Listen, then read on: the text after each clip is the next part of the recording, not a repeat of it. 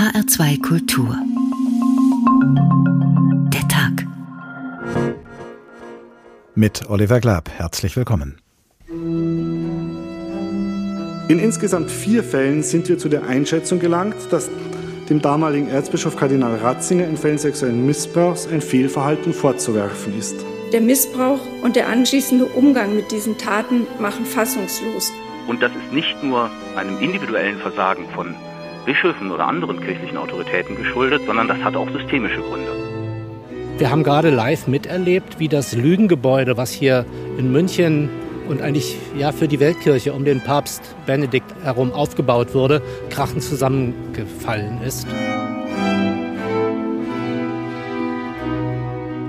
Finde, dass die katholische Kirche sich nicht noch mehr Vertuschungsmanöver leisten kann und eigentlich volle Transparenz hinlegen muss. Der Pfarrer hat hier ja ein Imperium geschaffen. Es stand ja eine komplette Pfarrgemeinde hinter ihm. Und da stehst du nicht auf und verurteilst. Wird dir ja auch keiner glauben. Die Schuld des Josef Ratzinger und seiner Nachfolger ist ganz klar, dass diese jungen, heute Männer, den Missbrauch nicht hätten erleiden müssen, wenn nicht das Interesse gewesen wäre, das alles geräuschlos verschwinden zu lassen.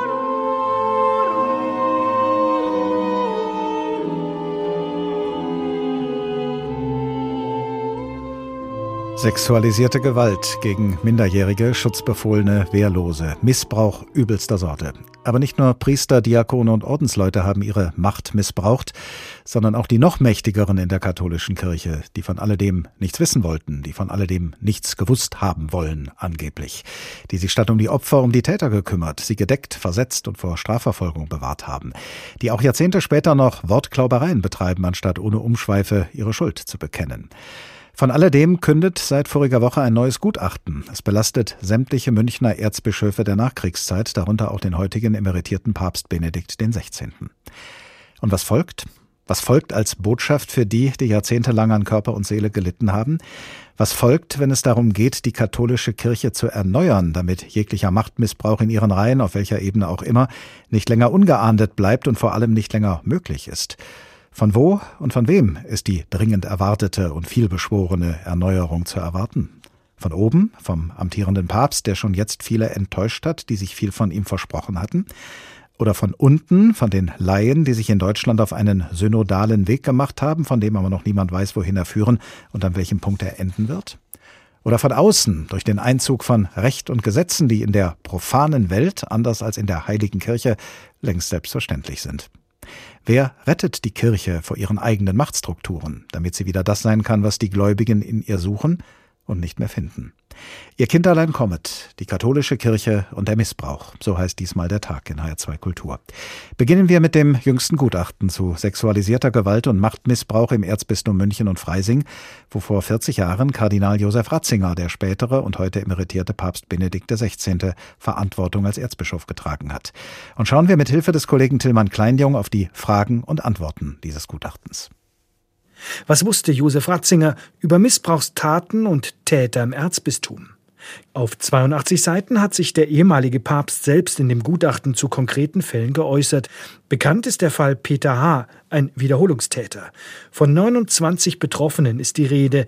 Einer von ihnen ist Stefan, der als Zwölfjähriger im oberbayerischen Garching an der Alz von Peter H. missbraucht wurde. So eine Recherche von Korrektiv und BR. Das Erzbistum hatte den Pfarrer trotz rechtskräftiger Verurteilung wegen mehrfachen Kindesmissbrauchs weiter in der Seelsorge eingesetzt. Diesen verurteilten und untherapierbaren Mann wieder in eine Gemeinde zu schicken und den da etwas aufbauen zu lassen, mit so vielen Kindern und Jugendlichen, das macht einen einfach nur fassungslos. Ein Stück weit äh, aggressiv. Erste Vorwürfe gegen Peter H. gab es bereits im Bistum Essen, dass er 1980 dann in München aufgenommen wurde, geschah mit der Zustimmung des damaligen Erzbischofs Josef Ratzinger. Allein der Fall Peter H. soll in dem Gutachten 350 Seiten füllen. Der ganze Text hat mehr als 1000 Seiten. Auch die Amtsführung von Ratzingers Nachfolgern wurde untersucht. Kardinal Friedrich Wetter und Kardinal Reinhard Marx.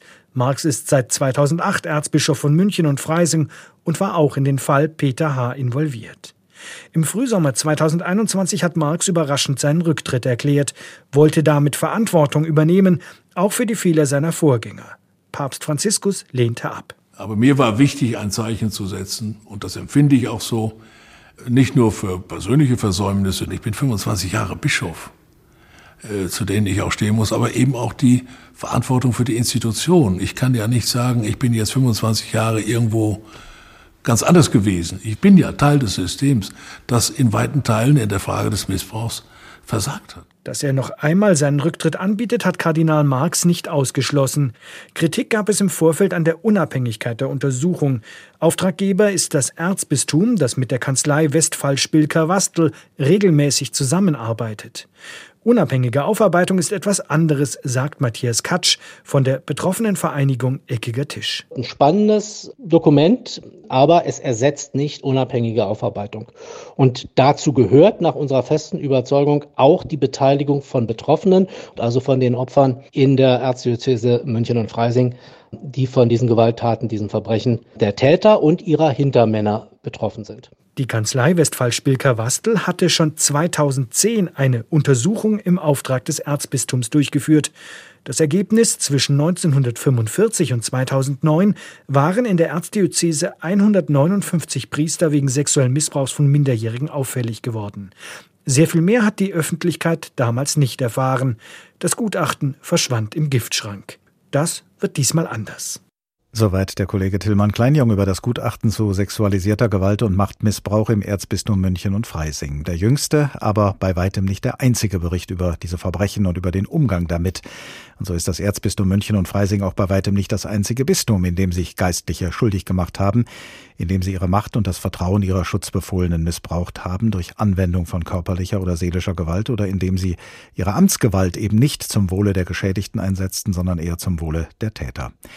Jens Windel ist Gründer und Leiter der betroffenen Initiative im katholischen Bistum Hildesheim. Guten Tag. Ja, guten Tag. Nach all den Erfahrungen, die Sie mit Missbrauch und beim Umgang der Verantwortlichen mit Missbrauch gemacht haben, als Betroffener und als Aktiver in einer betroffenen Initiative, wie groß ist Ihre Erschütterung über das Gutachten aus München?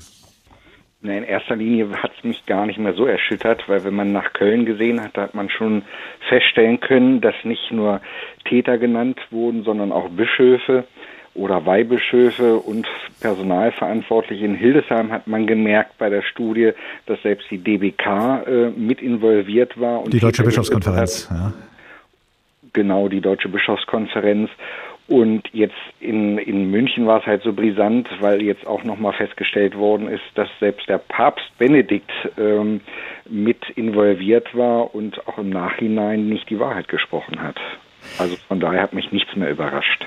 Sie haben mal in einer früheren Pressemitteilung geschrieben, Verantwortliche in den Bistümern sollten sich nicht ohnmächtig fühlen, sie sollten handeln. Nun haben wir gerade im Bericht unseres Kollegen, den amtierenden Münchner Erzbischof Kardinal Reinhard Marx, gehört, der von persönlichen Versäumnissen spricht, von Verantwortung für die Institution, davon, dass er ein Teil des Systems sei, das in weiten Bereichen, wie er sagt, versagt habe. Kardinal Marx hat das jüngste Gutachten in Auftrag gegeben, war dann aber nicht dabei, als es vorgestellt wurde. Stichworte Reden und Handeln. Wie wichtig wäre aus Ihrer Sicht die Anwesenheit des Kardinals gewesen? Die Anwesenheit, die wäre unab, un, unumkömmlich gewesen. Also das alleine zeigte auch schon, dass er sich der Verantwortung stellt. Ein Fernbleiben äh, ohne eine wirkliche Begründung ist für mich ein ganz, ganz schwaches Zeichen. Was würde eigentlich all den Menschen, zu denen Sie ja auch gehören, was würde Menschen, die vor Jahren, Jahrzehnten sexualisierte Gewalt, Machtmissbrauch, Empathielosigkeit von Verantwortlichen erfahren haben und darunter bis heute leiden, was würde Ihnen und anderen betroffenen Menschen heute helfen? Na, als erstes der ehrliche Umgang mit dem Thema Missbrauch. Das heißt, dass auch die Aufarbeitung so stattfindet und, und die Studien so stattfinden, äh, dass sie vollumfänglich sind, so wie Matthias Katschers auch schon äh, genannt hat. Äh, es kann nicht sein, wenn nicht alle Akten vorliegen, ähm, dass man dann zu einer wirklichen Studie kommt. Und genauso wenig, äh, da wird gar kein Wert bisher drauf gelegt, das ist die Vernetzung zwischen den Bistümern. Wenn Täter versetzt worden sind, ähm, man sieht das ja auch, ähm, wenn eine Studie rauskommt, dass ein Täter versetzt worden ist, was ging danach weiter? Da müsste man die Studien im Prinzip zusammenfassen, um zu sehen, äh, wie weit ging dieser Schaden denn noch weiter. Also ähm, von daher sind das alles nur halbherzige Studien. Welche Erfahrungen machen Sie denn als äh, Aktiver in einer betroffenen Initiative im Bistum Hildesheim mit den Verantwortlichen in Ihrem Bistum? Und was hören Sie von Menschen aus anderen Bistümern, die sich, wie Sie mir gesagt haben, ja auch bei Ihnen melden? Na, ich, ich sehe das so, also bei mir im Bistum Hildesheim äh, zeigt sich Bischof Wilmer sehr, sehr empfänglich für Betroffene, äh, zeigt sich sehr bemüht. Aber man kann aber auch sagen, ähm, dass auch die Weihbischöfe eine Mitverantwortung tragen müssen. Und auch in der Studie in Hildesheim in der vergangenen Zeit äh, wurde ja auch Weihbischof Bongartz genannt, ähm, der Fehler und Versäumnisse ähm, äh, äh, ja begangen hat, seinen Rücktritt damals angeboten hat, allerdings an falscher Stelle und äh, jetzt auch wieder genannt wurde und der sich bis heute nicht dazu äh, geäußert hat. Das ist ein sehr schwaches Zeichen. Und wenn ich mir das anschaue, wie es woanders läuft, ähm, so kann man sagen, ist man eigentlich noch nicht weiter. Äh, ich sag mal, im, im, im Erzbistum Köln wird ein Antrag gestellt von einem Betroffenen, äh, der muss zum Erstgespräch hin äh, um das dann als Plausibilität vorzulegen, dass das tatsächlich so stattgefunden hat, wird ein Protokoll angefertigt. Dieses Protokoll muss man an den Betroffenen nochmal zurücksenden und da steht was ganz Widersprüchliches drin. Also das, was gar nicht so gesagt wurde, ähm, wird äh, zurückgeschickt zur Unterschrift. Das ist auch eine Form von äh, Verzerrung der Wahrheit oder ähm, dass man mit, mit ähm, Betroffenen nicht so umgeht, äh, wenn, wenn, wenn es selber sich um Priester handelt. Also ich kenne einen Fall, da haben, äh, hat ein Priester einen Missbrauch erlebt von einem anderen Priester und ähm, diesen Priester hat man tatsächlich versetzt und man wollte nicht, dass der seinen Antrag an die unabhängige Kommission für Anerkennungsleistungen ähm, schickt. Und das ist immer noch keine ehrliche Aufarbeitung. Eine Gutachterin aus, dem, äh, aus der Münchner Kanzlei, die dieses Gutachten da vorgestellt hat, hat gesagt, es gehe jetzt nicht mehr darum, Grunderkenntnisse zu gewinnen, sondern es gehe um unerlässliche Konsequenzen. Welche Konsequenzen sind aus Ihrer Sicht unerlässlich? Was muss passieren jetzt? Also in erster Linie diese ganzen Anerkennung, äh, die ganze äh, Anträge auf Anerkennung des Leids muss an eine Ombudsstelle geschickt werden, sodass wirklich unabhängige Personen darüber richten, ähm, welche Anträge wirklich äh, bearbeitet werden. Und auch die Entscheidungen müssen ja dann so gefällt werden, ähm, dass sie nicht mehr in einer ja, Kirchenstruktur aufgearbeitet werden. Und ich nenne die UKA eine Kirchenstruktur, weil das Menschen sind, die für die Kirche und in der Kirche arbeiten. Die unabhängige Kommission zur Anerkennung des Leides. Genau, genau. Das wäre der erste Schritt. Und wenn man dann sich tatsächlich hinstellt und sagt, wir haben Fehler gemacht, ähm, wir haben falsch gehandelt und wir hatten die Betroffenen nicht im Blick und wollen diese jetzt auch in den Fokus äh, stellen und uns dann darum bemühen, dass Betroffene eine wertschätzende äh, äh, Entschädigung erhalten, dann kann man wirklich sagen, wir sind auf dem Weg. Aber solange da noch rumdiskutiert und gefeilscht wird, wie auf einem türkischen Bazar, ähm, da kann ich nicht sagen, dass wir hier eine ehrliche Aufarbeitung betreiben. Und erst recht nicht, wenn wir immer noch gewisse ähm, Verbrechen leugnen und das auch nicht als Verbrechen ansehen. Jens Windel, Gründer und Leiter der Betroffeneninitiative im Bistum Hildesheim. Vielen Dank. Sie hören den Tag in HR2 Kultur.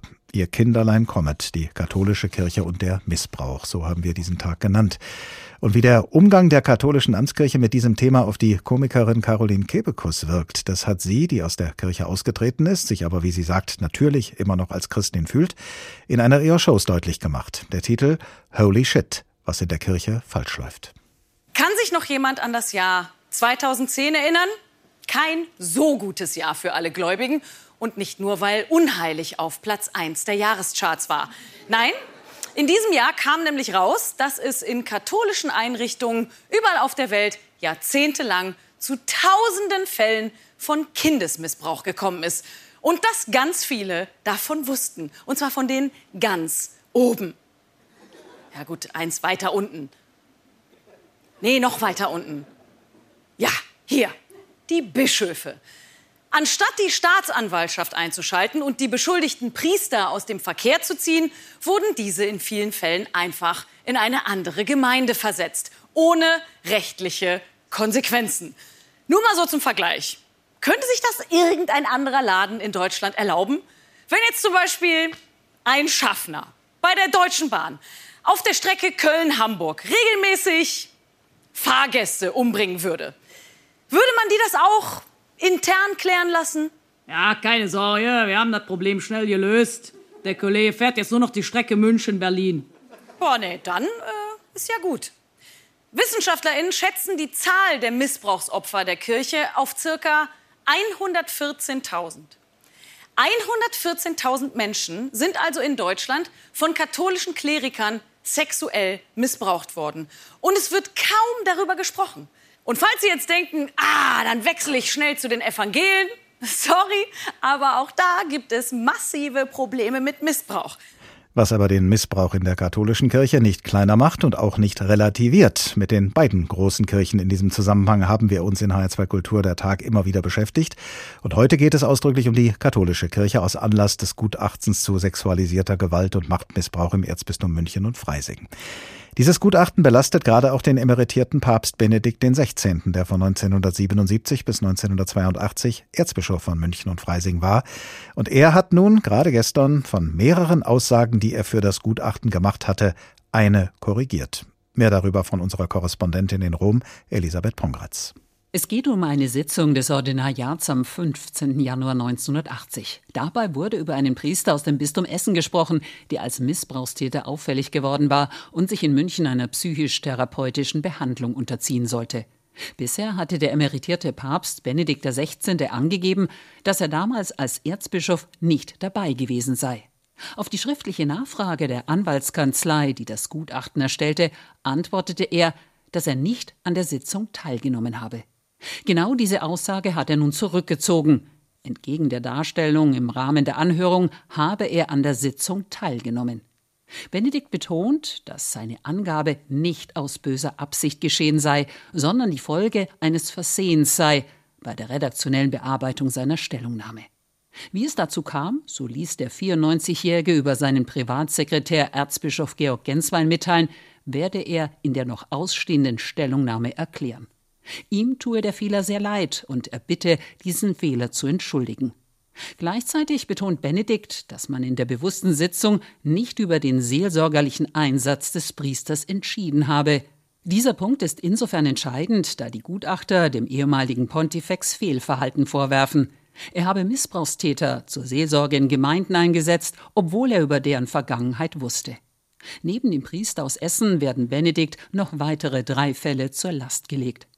Die Anwälte hatten die Zeit von 1949 bis 2019 untersucht. Mindestens 497 Kinder und Jugendliche seien in dieser Zeit von Geistlichen oder Mitarbeitern der Kirche im Erzbistum München und Freising sexuell missbraucht worden. Für das Gutachten hatten die Anwälte Akten ausgewertet und mit Zeitzeugen gesprochen.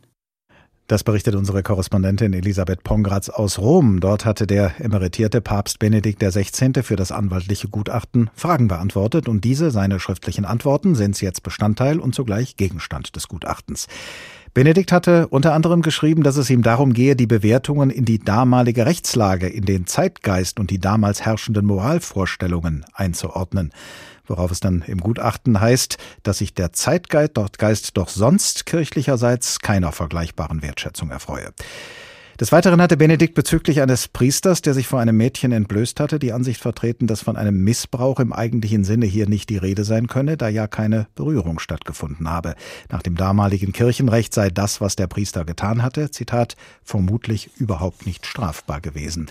Das ändere zwar nichts an der Sündhaftigkeit und der moralischen Verwerflichkeit dieser Handlungen, sagt Benedikt XVI., lasse sie jedoch unter strafrechtlichem Gesichtspunkt in einem anderen Licht erscheinen.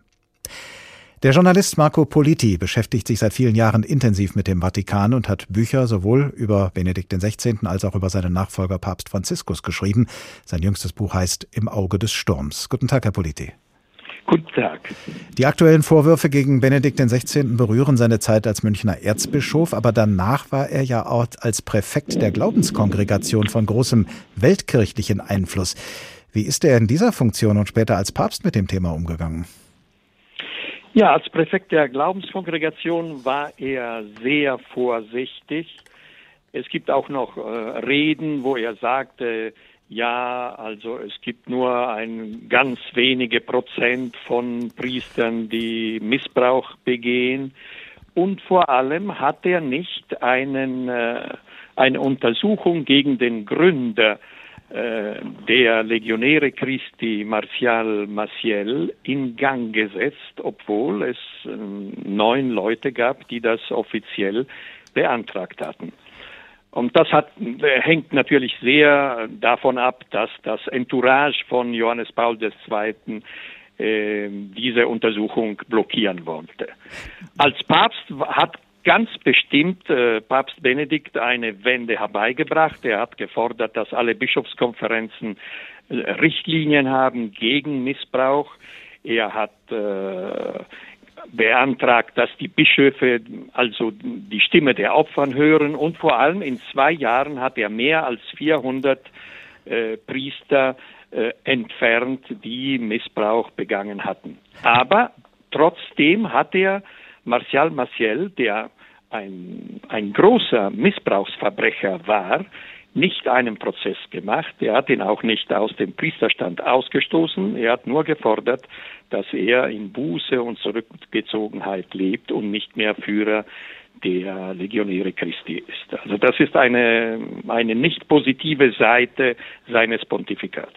Von Papst Franziskus, seinem Nachfolger, gibt es noch keine Stellungnahme zum Inhalt des Gutachtens und zum Verhalten seines Vorgängers. Welche Art von Reaktion erwarten Sie vom aktuellen Papst, auch vor dem Hintergrund, dass auch sein Umgang mit Missbrauch in seiner Zeit als Erzbischof von Buenos Aires ja durchaus kritisch gesehen wird?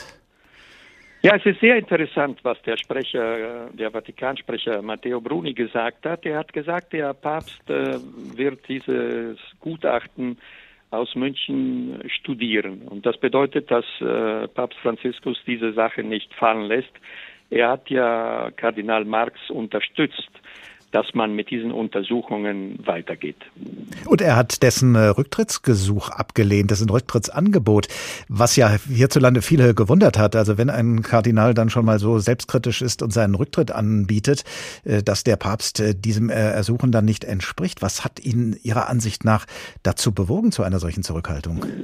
Ja, also erstens, dass Kardinal Marx zugegeben hat, dass er diesen Fehler gemacht hat. Also es ist ein großer Unterschied zwischen Leuten, die immer leugnen und äh, Verantwortlichen, die sagen, ja, ich habe da etwas falsch gemacht.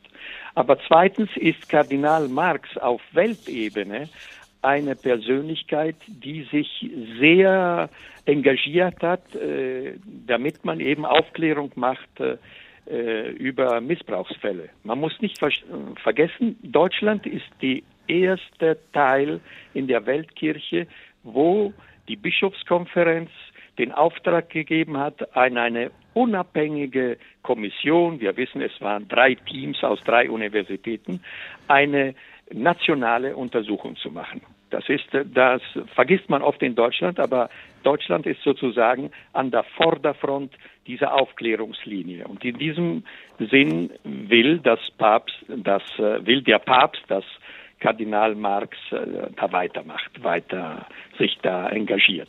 Auch den äh, jetzigen Papst äh, Franziskus haben ja viele an vorderster Front gewähnt, anfangs zu Anfang seines Pontifikats. Sie haben in ihm einen Erneuerer der Kirche gesehen. Wie schätzen Sie ihn mittlerweile ein? Ist er beim Versuch, die Kirche zu erneuern, gescheitert? Und wenn ja, woran, beziehungsweise an wem? Oder ist er im Grunde gar nicht oder nicht mehr der Erneuerer, den viele in ihm sehen wollen?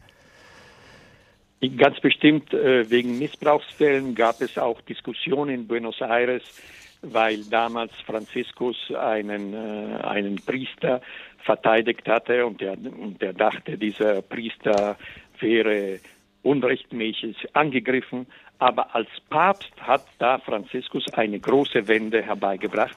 Er hat Kardinälen und Bischöfen einen Prozess gemacht. Es ist der erste Papst, der zum Beispiel Kardinal McCarrick einen kanonischen Prozess gemacht hat wegen Missbrauchsfällen. Er hat ihn aus dem Priesterstand ausgestoßen und natürlich auch aus dem Kardinalskollegium.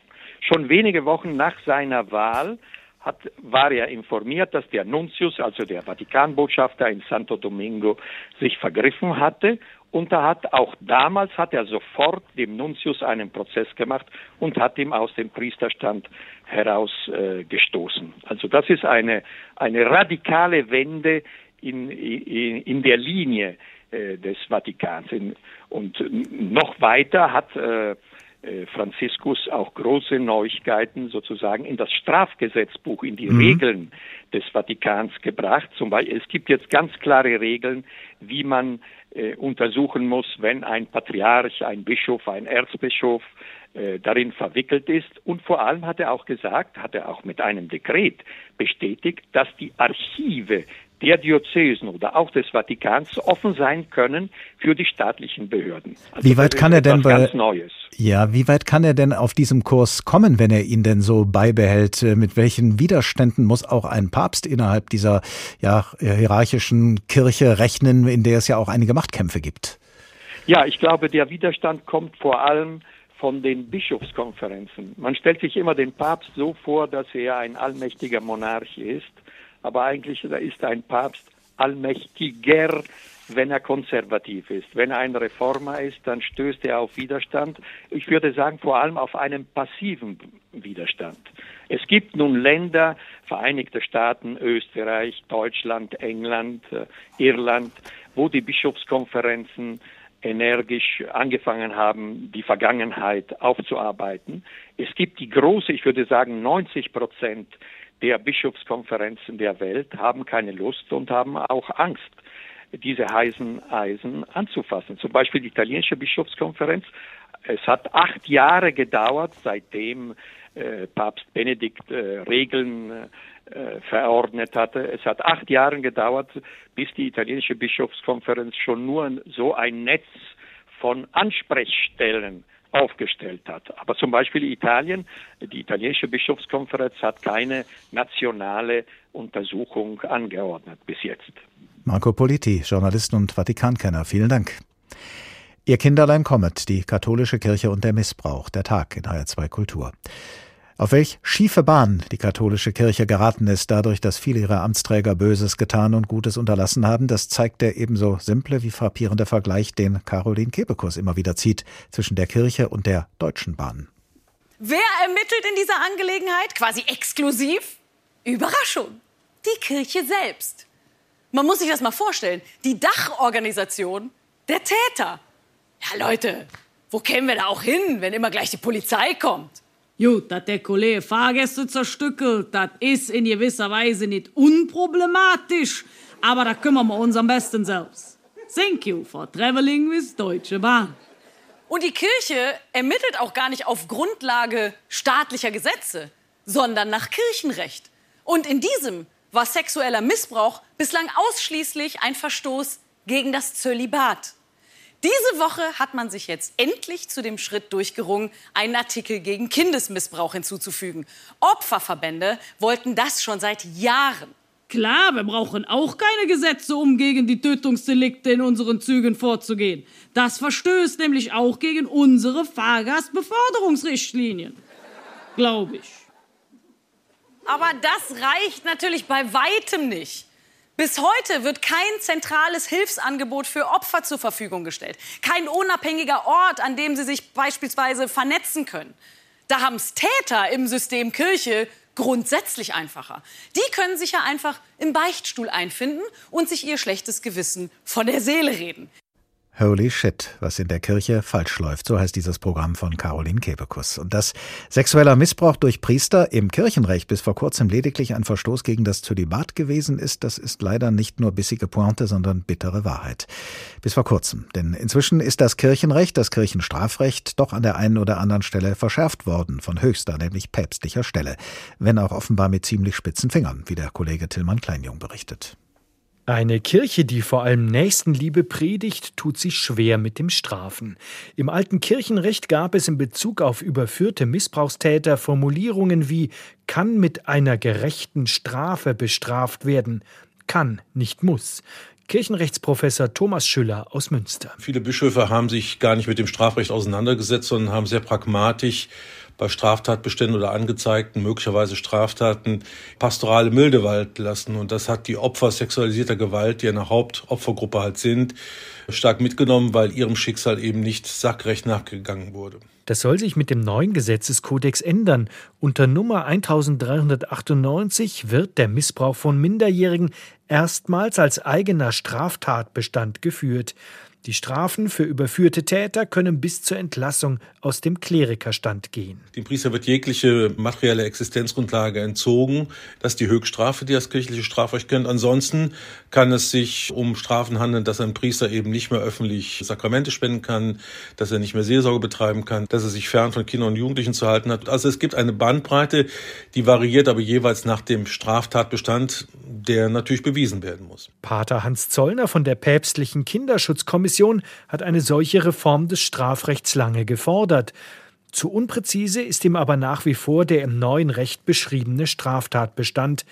Demnach handelt es sich beim sexuellen Missbrauch von Kindern und Jugendlichen durch einen Geistlichen pauschal um eine Straftat gegen das sechste Gebot des Dekalogs, also um Ehebruch. Gemeint ist, der Priester hat gegen das Gelübde verstoßen, ehelos zu leben. Ich glaube, dass es darauf ankäme, dass man klar sagt, um was es geht, dass man die Straftaten auch definiert und dass man dann auch eine Rechtssicherheit hätte in der Beurteilung bzw. in den Urteilen selber und das nicht einfach den jeweiligen Richtern dann mit ihrem Ermessensspielraum dann überlassen bleibt. Die strengsten Gesetze helfen nichts, wenn sie nicht zur Anwendung kommen.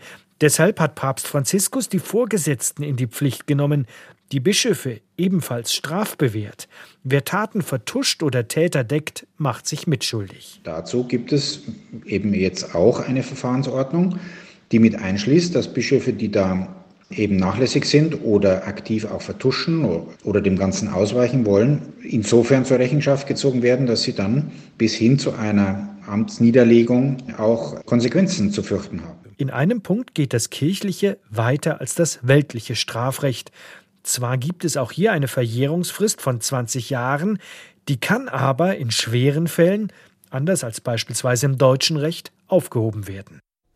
Also sexualisierte Gewalt ist jetzt auch kirchenrechtlich ein eigener Straftatbestand. Mit Strafen bis zum Verlust des Priesteramtes müssen auch diejenigen rechnen, die ein solches Verbrechen vertuschen, und auf Verjährung ihrer Taten können die Schuldigen unter bestimmten Umständen nicht mehr hoffen.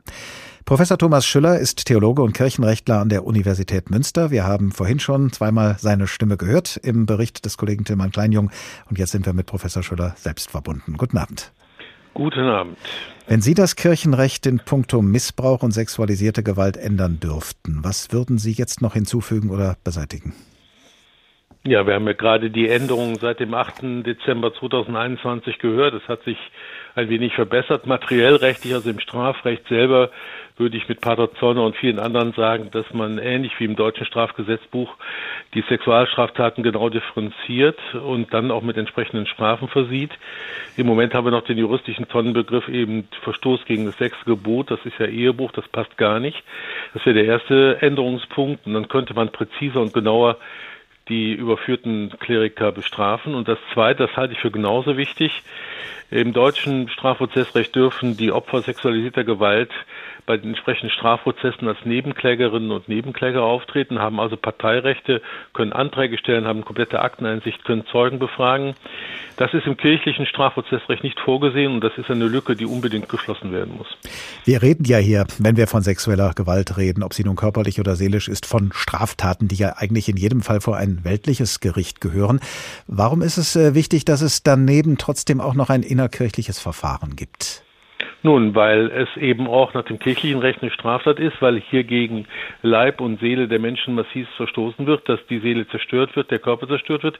Das sind äh, schwerste Straftaten auch nach kirchlichem Recht, weil von der theologischen Optik her natürlich der Mensch, vor allen Dingen der schutzbedürftige Mensch, der Kind, der Jugendliche, der schutzbedürftige Erwachsene ein Ebenbild Gottes ist und ein Kleriker, Kleriker vor allen Dingen steht unter der besonderen Verpflichtung, Leben zu schützen. Tut er das nicht, macht er sich schuldig, dann ist er nach einem statischen Strafprozess im Anschluss auch kirchenrechtlich zu bestrafen, damit er nie mehr in die Lage kommt, in die Seelsorge einzutreten. Wenn nun viele Verantwortliche in der katholischen Kirche, wenn Bischöfe, Generalvikare, andere Vorgesetzte solche Verbrechen vertuscht haben, wie ja aus den Gutachten hervorgeht, sind äh, diese kirchlich Verantwortlichen dann eigentlich auch selbst strafrechtlich zu belangen wegen Mitwisserschaft, womöglich auch wegen Beihilfe oder auch wegen Strafvereitelung im Amt? Ja, das ist das Interessante an dem Gutachten, was wir jetzt in München letzte Woche gelesen und erfahren durften, dass sich erstmalig eine renommierte Kanzlei wagt, mit guten Argumenten, zumindest einzelnen Akteuren, denen sie das nachweisen kann, äh, Beihilfe zu äh, Straftaten im Sexualbereich äh, nachweisen zu können. Vor allen Dingen Strafvereitelung käme noch in Bedacht. Allerdings sind die Beweisregeln sehr streng nach deutschem Strafprozessrecht. Man muss den Vorsatz nachweisen, nicht nur vermuten, man muss äh, die Tat an sich nachweisen.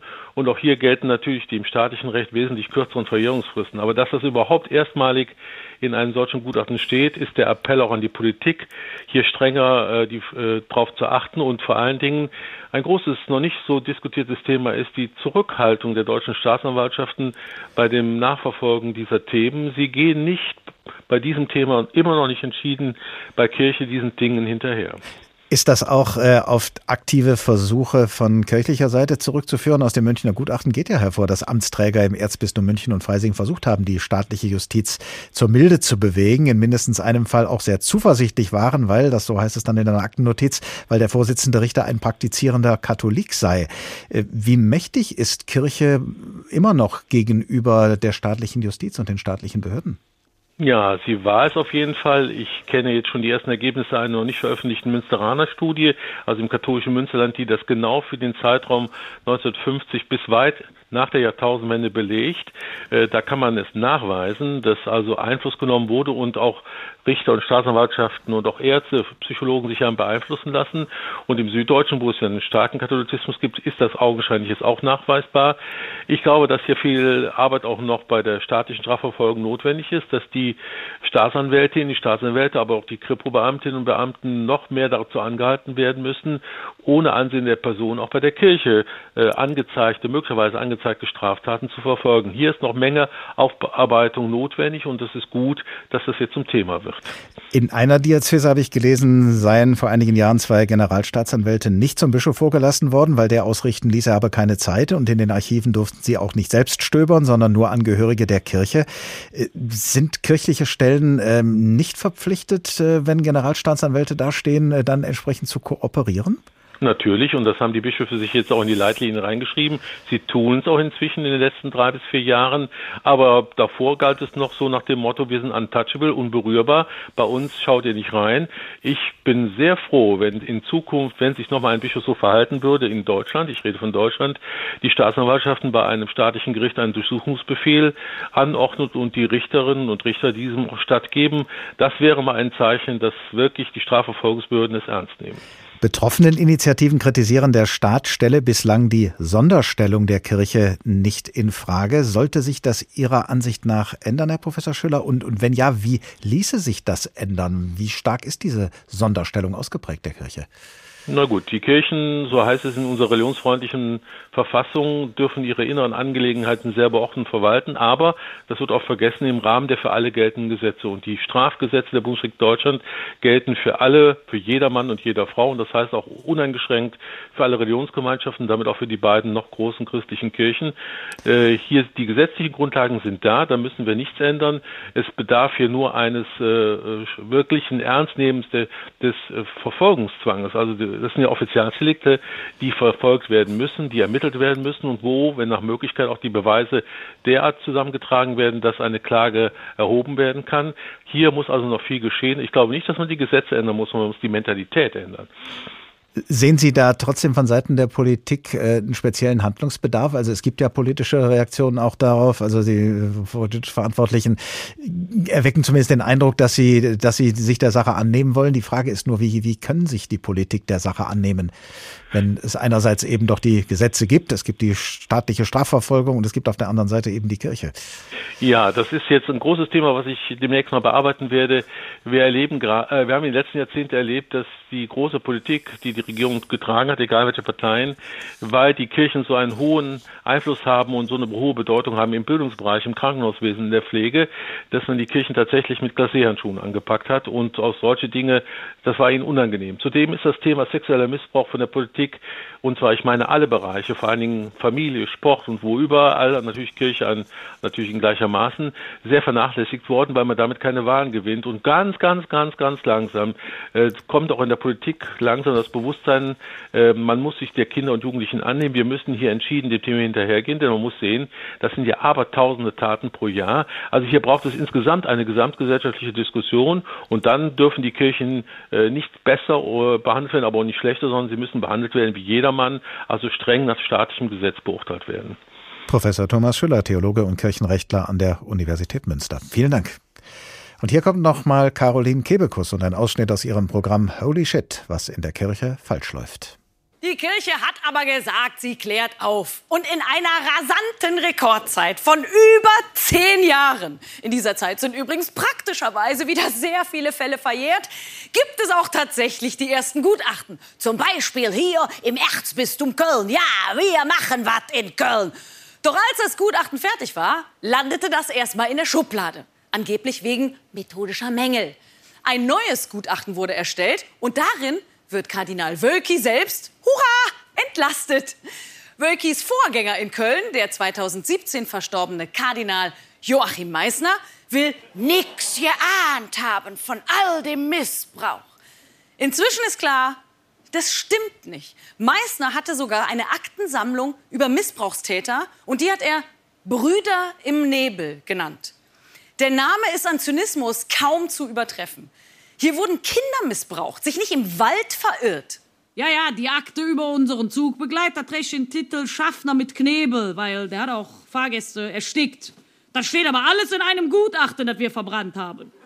Und nach allem, was passiert ist, muss doch mal irgendein Bischof persönliche Verantwortung übernehmen, oder?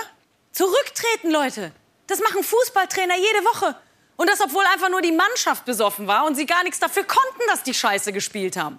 Ja, sollen die jetzt etwa im Bahnvorstand Konsequenzen ziehen, nur weil da ein paar hundert Fahrgäste auf der Strecke geblieben sind?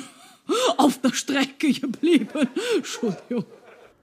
Ihr Kinderlein kommet, die katholische Kirche und der Missbrauch, der Tag in HR2 Kultur damit nicht noch mehr auf der Strecke bleibt von der christlichen Botschaft, die die katholische Kirche doch eigentlich verkörpern soll, verkörpern und nicht nur verkünden, damit Vertrauen und Macht auf der anderen Seite nicht weiter missbraucht werden kann, wird die katholische Kirche um eine Erneuerung nicht herumkommen.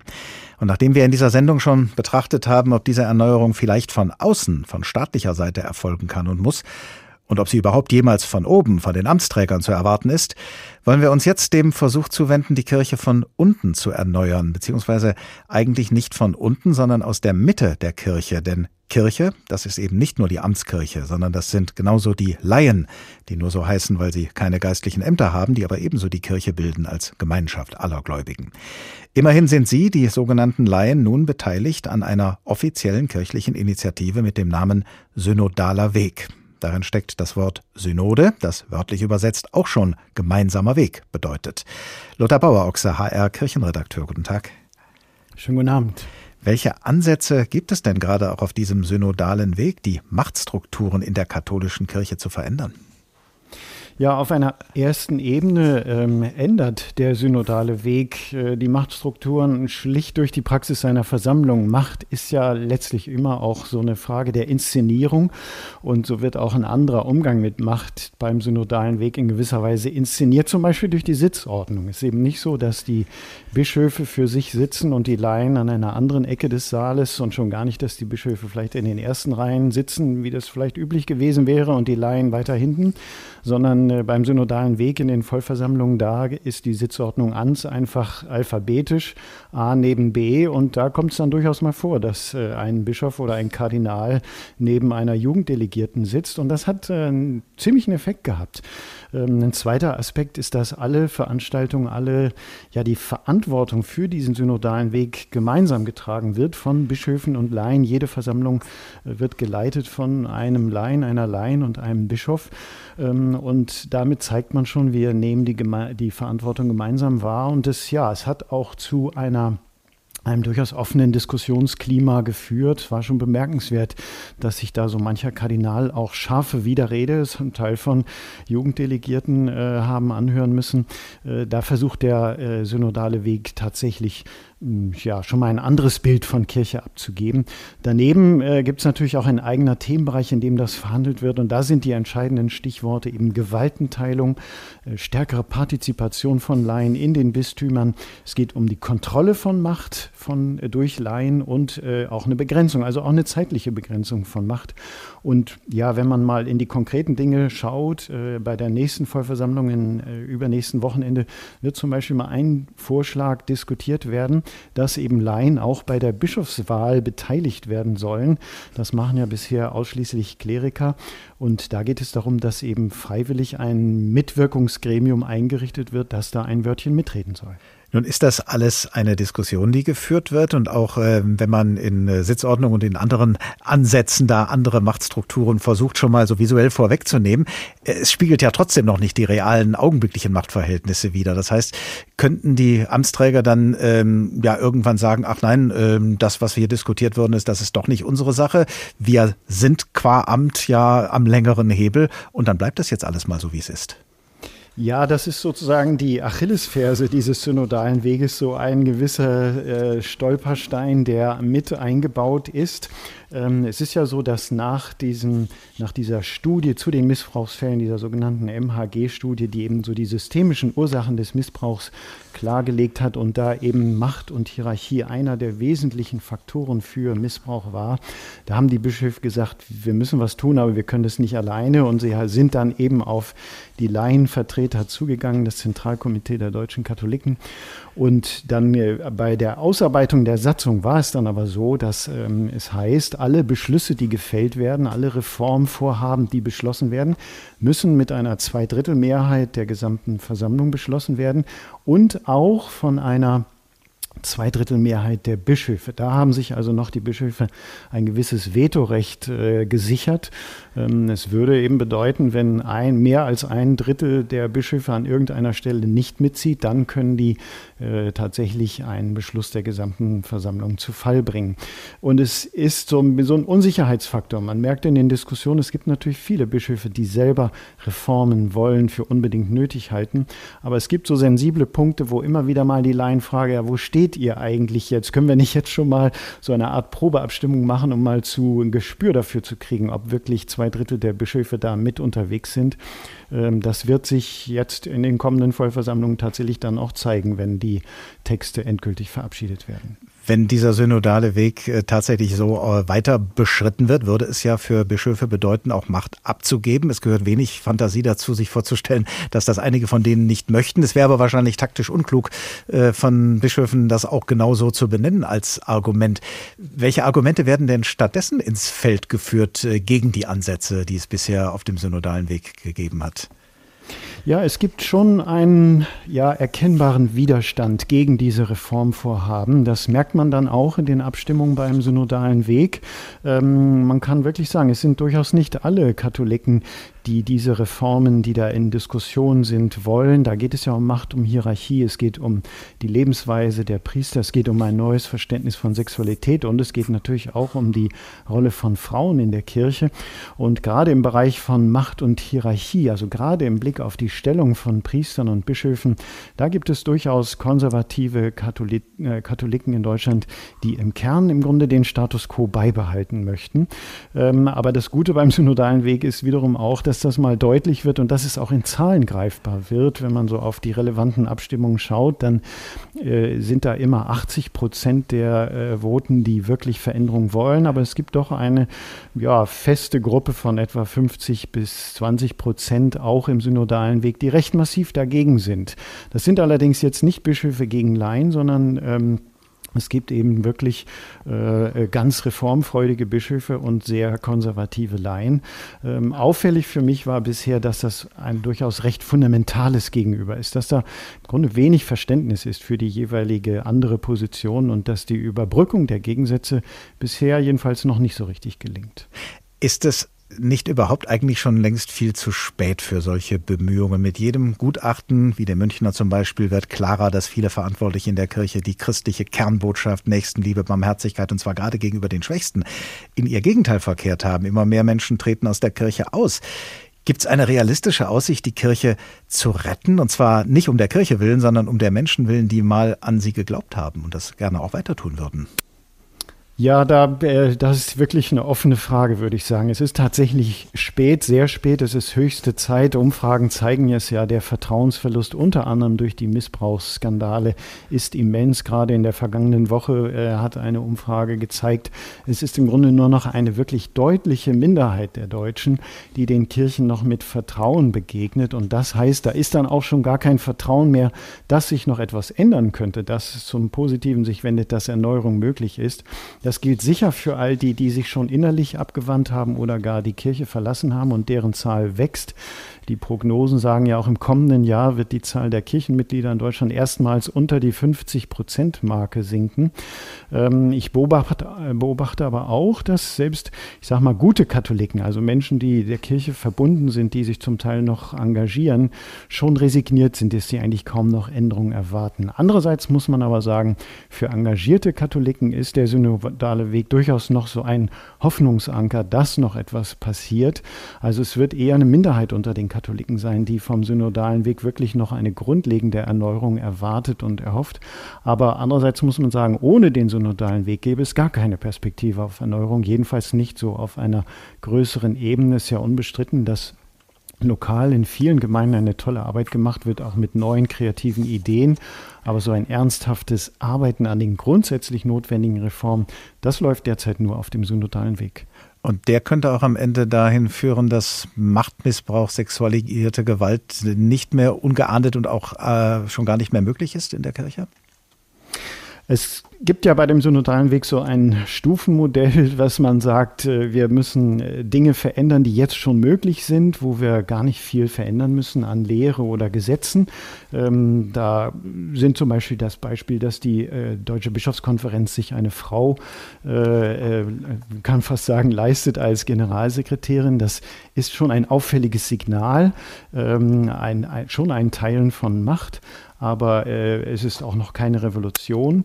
Ähm, es gibt äh, Vorstellungen, eben Dinge, soweit es irgendwie geht, Räume zu öffnen, auch durch kreative Möglichkeiten. Das Beispiel, dass man eben sagt, wenn eine Bischofswahl ansteht, dann üben die zuständigen Kleriker, die Domkapitulare, die üben einen selbst, einen, einen freiwilligen Verzicht und äh, laden Laien dazu ein, ein Votum abzugeben. Und dann gibt es natürlich die großen Fragen, die nur auf weltkirchlicher Ebene diskutiert und entschlossen entschieden werden können, wo der Vatikan eine Rolle spielt, wo der Papst letztlich eine Rolle spielt.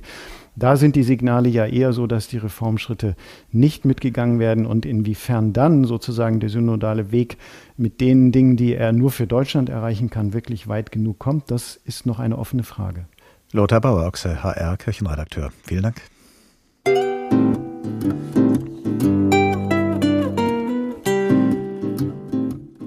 Ihr Kinderlein kommet, die katholische Kirche und der Missbrauch. Das war der Tag in HR2 Kultur, nachzuhören in der ARD Audiothek und als Podcast auf hr2.de. Ich heiße Oliver Glab und ich wünsche Ihnen eine gute Zeit bis zum nächsten Tag.